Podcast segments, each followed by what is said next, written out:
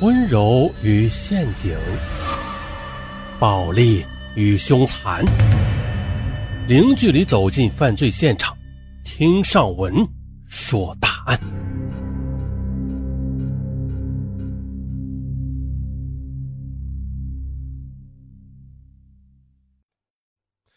连杀十五人，连灭两家门。这起案件怎么说呀？没头没脑的。这歹徒胆子极大，但是又缺乏明确的作案目的啊，险些让公安人员走入办案的死胡同。而这起导致十五人死亡的恶性案件，却仅仅是因为一些屁都不算的小事事情是这样的：两千年二月某日。河南西部某县突然发生了一起恶性的灭门惨案。当天，这个黄河边的小村的王家当家人王老汉过生日。乡下不像城里人那么讲究啊，但是丈人过生日，女婿们都是要来村子里祝寿的，送点小礼物啊啊，喝一顿，吃一顿。邻村的赵建国就是王家独生女儿王小英的丈夫。昨天呢，因为家里只有妈妈和嫂子两个女人，怕张罗不开酒席的事情啊，二十四岁的王小英就提前回家帮忙了，当晚就住在家里。第二天一大早，王小英的丈夫赵建国就赶到王家村的丈人家，准备同媳妇儿一起张罗。这几天呢，到处下雪，王家村外积雪很深，这里又是偏僻的山区，无法骑行，只能步行。于是，赵建国拎着几瓶白酒，费力的走了一个多小时，好不容易到了王家村。来到王家的大门口，已经是上午九点多了。乡下人早起早睡呀，老汉一般是六点多就起床了，七点多全家人都应该起来了。可奇怪的是啊，现在已经这么迟了，王家大门依然是上着锁啊，里边没有一点声音。哎，赵建国感到非常奇怪，难道家里人都出去了？不太可能啊！中午就要办酒席了，那现在怎么可能到处乱跑呀？况且家里老的老，小的小啊，不可能全家都出去逛悠了吧？于是呢，赵建国便用力的敲门，大声喊着岳父和自己媳妇的名字。前后十多分钟，大院内是寂静无声。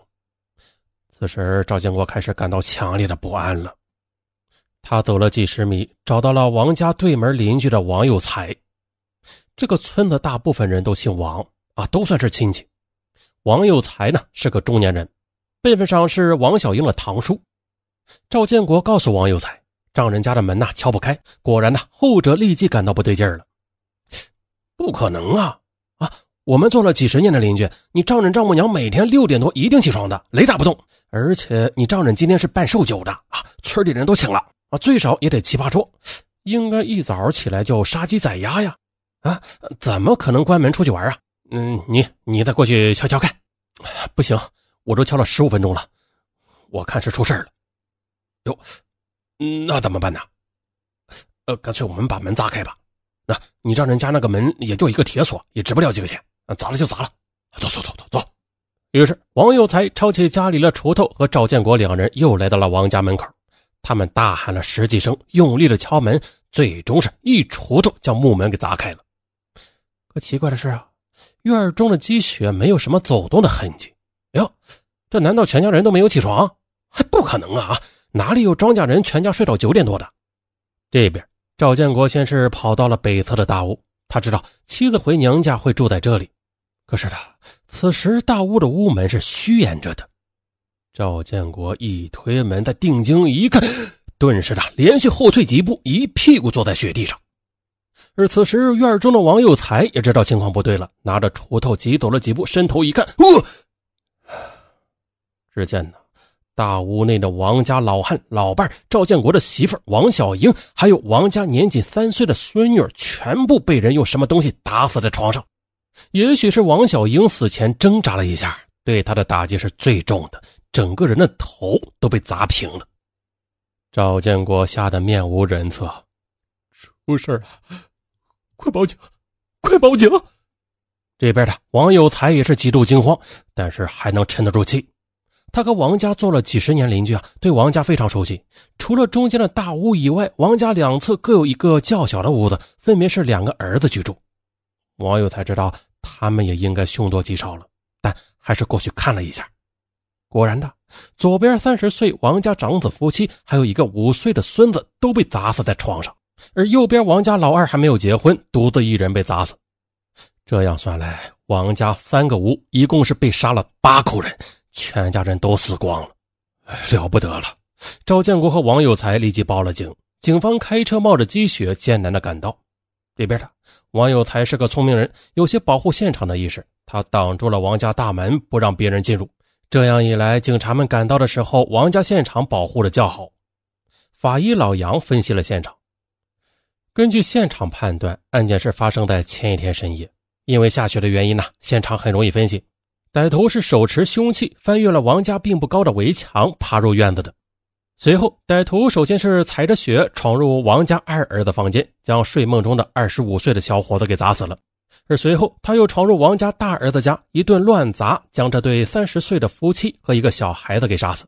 最后，他才闯入大屋，将王家老两口、三岁的孙女以及回娘家的王小英通通杀死。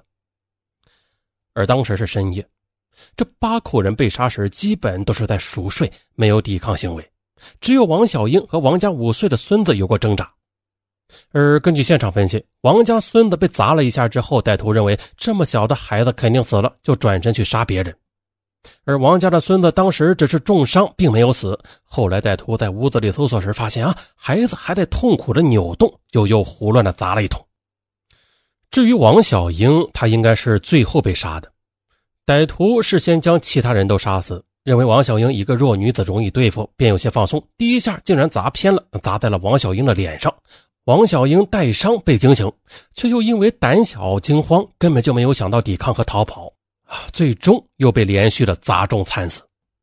而凶器看起来就是农民常用的锄头，这种锄头每家每户都有好几把啊，样子呀也都差不多。砸人是很厉害的，可以一击毙命。歹徒作案以后，现场停留了一会儿，随后又翻墙离开了。而现场提取到歹徒的很多足印，非常的清晰。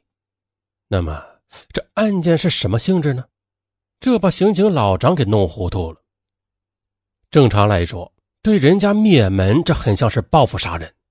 可是他，刑警老张走访了村民，发现王家他不是什么好惹的人家，村里口碑也不太好啊。但是啊，王家几个男人充其量也就是小毛病，和村民也没有大的纠纷，不太可能会有人去杀他全家的。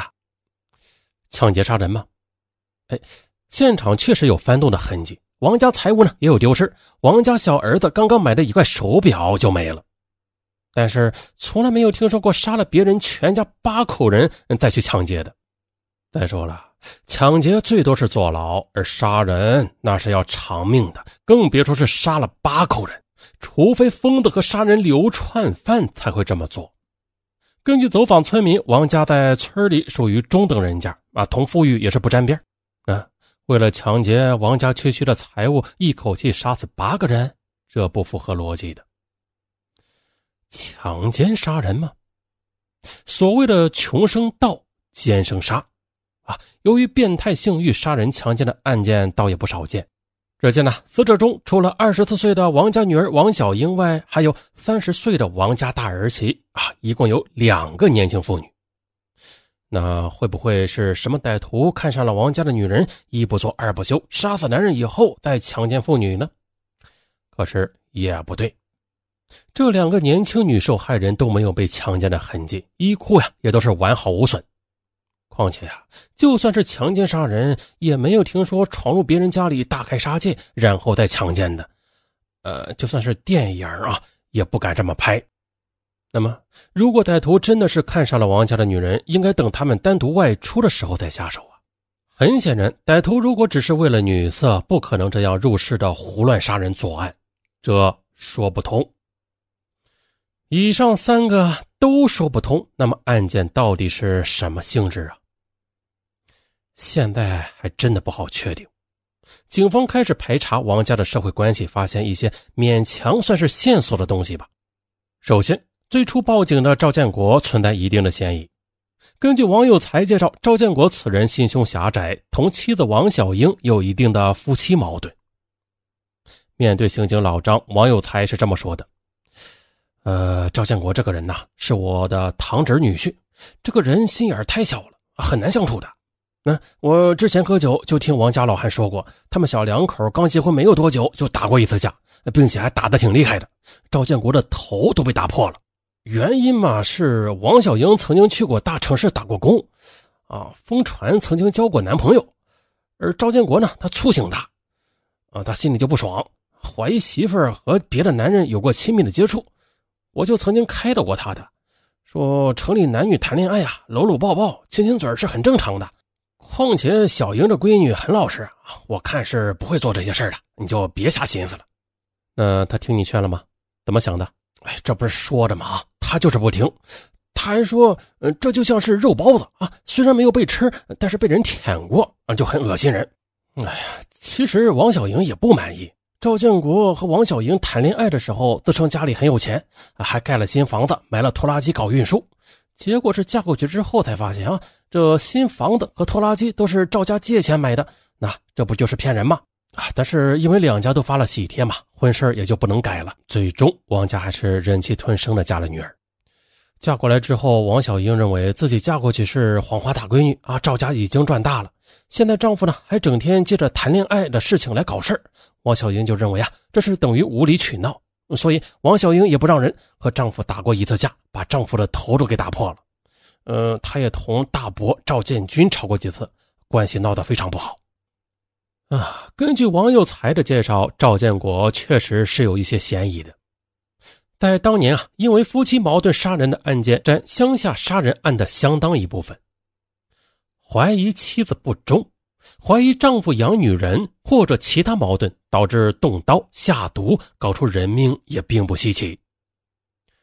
赵建国是最早到达现场的人，而且发现情况有异常，但是却并没有立即进去，而是去找邻居王有才。其实的王家的大门虽然是有锁，但是一脚也就踢开了。啊，正常来说的，发现老婆可能出事那丈夫都是第一时间破门而入。而赵建国呢，啊，却慢悠悠的跑去找别人，此举吧，倒是想要找一个见证人，证明他呢不是第一个到达现场的。于是啊，刑警老张立即对赵建国进行了调查。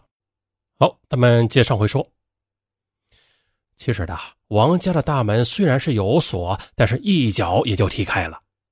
啊，正常来说的，发现老婆可能出事那丈夫都是第一时间破门而入。而赵建国呢，啊，却慢悠悠的跑去找别人，此举吧，倒是想要找一个见证人，证明他呢不是第一个到达现场的。于是啊，刑警老张立即对赵建国进行了调查。可是赵建国的嫌疑呢，很快的就被排除了。根据赵家村的村民介绍，赵建国虽然是小心眼啊，也同老婆打过架，但是对媳妇王小英还是颇为爱护的。平时赵建国开拖拉机在镇上打工，每次回家都给媳妇买很多东西啊。而前边说的那次打架，主要是赵建国酒后回家和媳妇争吵，一时冲动打了媳妇耳光，反而啊又被王小英用砖头砸破了脑袋，但是他也没有还手，后来也就没有再打了。两人呢只打过这一次，况且呢小夫妻俩结婚才半年时间，正是如胶似漆、糖里加蜜的时候。果然呢，赵建国的哥哥赵建军私下里告诉刑警老张，弟弟结婚以后，除了吵架的几天，以及王小英不方便的时候啊，他们屋里几乎是每晚都有动静。由于觉得频率太高，赵建军还曾经厚着脸皮劝过弟弟：“哎，我说，我知道你刚结婚，但也不能这样，你别把身体搞坏了啊！每个星期还要休息几天呢，不然铁打的小伙也吃不消。你看你这半年。”明显瘦了一圈了，然而啊，以上的规劝根本没有用，啊，这种事儿嘛，那神仙也劝不住啊。所以的赵建国虽然和媳妇王小英有些矛盾，不过也就是一些鸡毛蒜皮的夫妻小事算不了什么。更重要的是，赵建国他并没有作案时间。根据现场分析，案发在前一天晚上大概十一点多钟，妻子回了娘家。当天晚上，赵建国找了几个邻居在家里搓麻将呢，一直玩到凌晨十二点多，这才散场。而从赵家村到王家村步行还需要四十多分钟，赵建国没有作案的时间。而接下来，在调查赵建国期间，刑警老张却发现他的哥哥赵建军的嫌疑似乎更大。嗯，赵建军和弟弟一样，都是心胸狭窄的人，在村里的人际关系非常不好，因为他们非常的记仇。赵家父亲很早就去世，家里就是大哥赵建军说了算。这次娶媳妇儿骗王家就是他的主意。为此，王家老汉和王小英几次的当众辱骂过赵建军。于是，赵家村的村民认为，以赵建军的性格，他一定会恨之入骨，想办法报复。还有村民说。赵建军劝弟弟减少性生活数量啊，并不是仅仅为了弟弟身体考虑，还希望弟弟疏远弟媳。可没想到，弟弟赵建国和弟媳关系那是越来越好，反而同哥哥赵建军保持了距离啊，也不听赵建军的话，兄弟两人关系几乎闹僵。在这种情况下，赵建军去报复王家，那多少还是有些可能的。嗯，不过刑警老张查来查去啊。还是没有发现赵建军和王小英又有什么新的矛盾，而弟弟和弟媳关系这么好的情况下，赵建军突然去杀了弟媳和他全家，这似乎也不符合逻辑的。再就是赵建军和弟弟赵建国都是大个子啊，身高超过一米八啊，都是壮汉，而现场足迹他比较小，推测作案歹徒应该只有中等身材，一米七左右，呃，体重也很轻，应该是个瘦子。显然呢。赵建军不符合要求，无法确定他就是凶手。在调查赵建军的时候，因为发现公安局怀疑自己啊，他相当的惊怒。哎，你们认为是我杀的？我我他妈有病啊！我啊，你们把我当什么了？当成疯子了？好好说话，不是说就是你杀的。但是人家说你和王家有矛盾，王家村的人也说了，王家在村里人缘还是不错的，没有仇人，所以我们怀疑你也是有道理的。嗯，王家村的人你们也能信呐？啊，他们都是亲戚，相互包庇。我我告诉你们啊，王家的小儿子就同村里一个男人有仇，撬那个男人的墙角。那个男人说了啊，说放话要收拾他。你们肯定不知道这点吧？嗯，他家那小儿子挺风流的，女朋友就谈了好几个呢。你说的是真的？呀，真的，你们去查一下嘛。于是刑警老张调查了一通，啊，还真是这样。那个放话要收拾他的男人也姓王，还是王家小儿子的堂哥。大概一年多前，这个男人在镇上认识了一个邻村的一个女孩，两人谈起了恋爱。后来啊，这个女孩就经常来村里玩，同王家的小儿子认识了。王家小儿子二十三岁，是复员军人，长得很英武啊，嘴上呢也会说话。就这样几次之后，女孩和这个男人分手了，哎，同王家小儿子好上了。这个男人知道后呢，自然是狂怒了，认为王家小儿子啊不讲道义，呃，抢亲戚的女朋友。两人曾经还吵过一架啊，互不相让。只是的，王家小儿子身强力壮啊，那个男人也不敢动手，只是张嘴乱骂了一通，威胁要收拾他。这是场面话啊！你等着，我找人收拾你。你等着，你不要走啊！我跟你说，你有种你就在这儿给我等着啊！我找人收拾你。一支穿云箭，千军万马来相见。别走啊你啊你你等买买棺材吧你！啊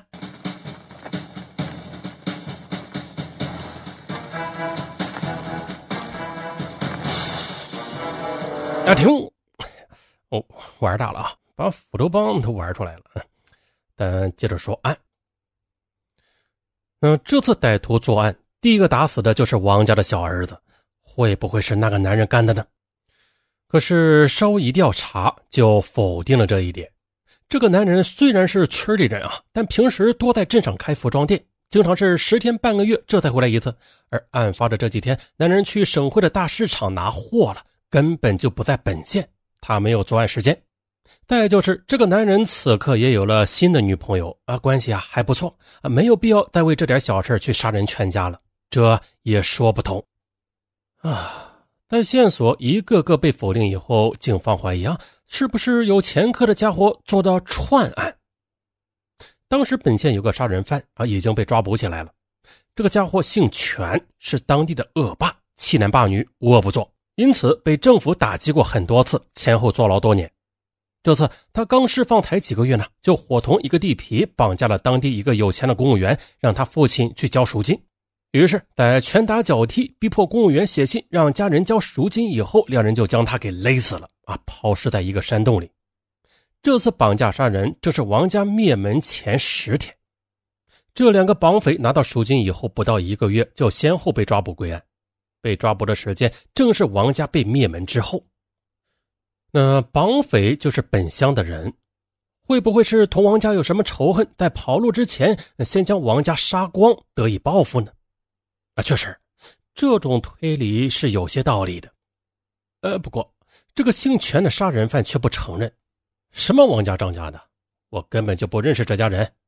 什么王家村我都没有听过有这么个村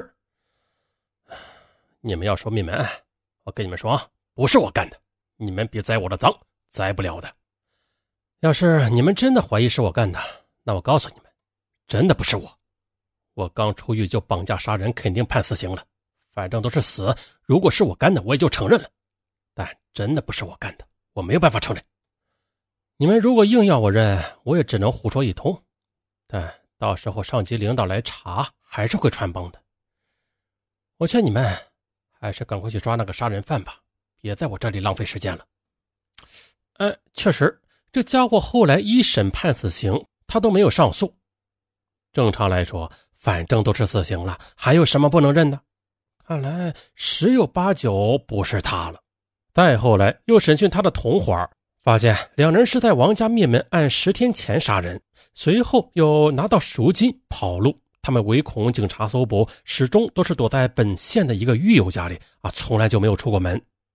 当天拿到赎金以后啊，他们立刻搭车跑路了啊，并没有时间去杀掉王家满门啊。况且了，没有证据表明这两个家伙认识王家人，也更谈不上什么矛盾了。于是呢，所有线索全部中断啊，案件陷入僵局长达半年多时间。可是让所有人都想不到的是，大概六个月后，突然的，王家村里又有恶性案件发生了。当天深夜，王家村的村民听到马寡妇家的狗一直在狂叫。正常来说，这夜晚的狗是不怎么叫的，叫也最多就叫一阵。可是没听啊，是连续叫的不停啊。由于半年前刚刚发生过灭门惨案，王家村的人警惕性还是比较高的。几个邻居赶快串联起来，拿着铁棍、菜刀之类的，摸到了马寡妇家门口。不出他们意料。村里又发生了一起恶性的灭门案。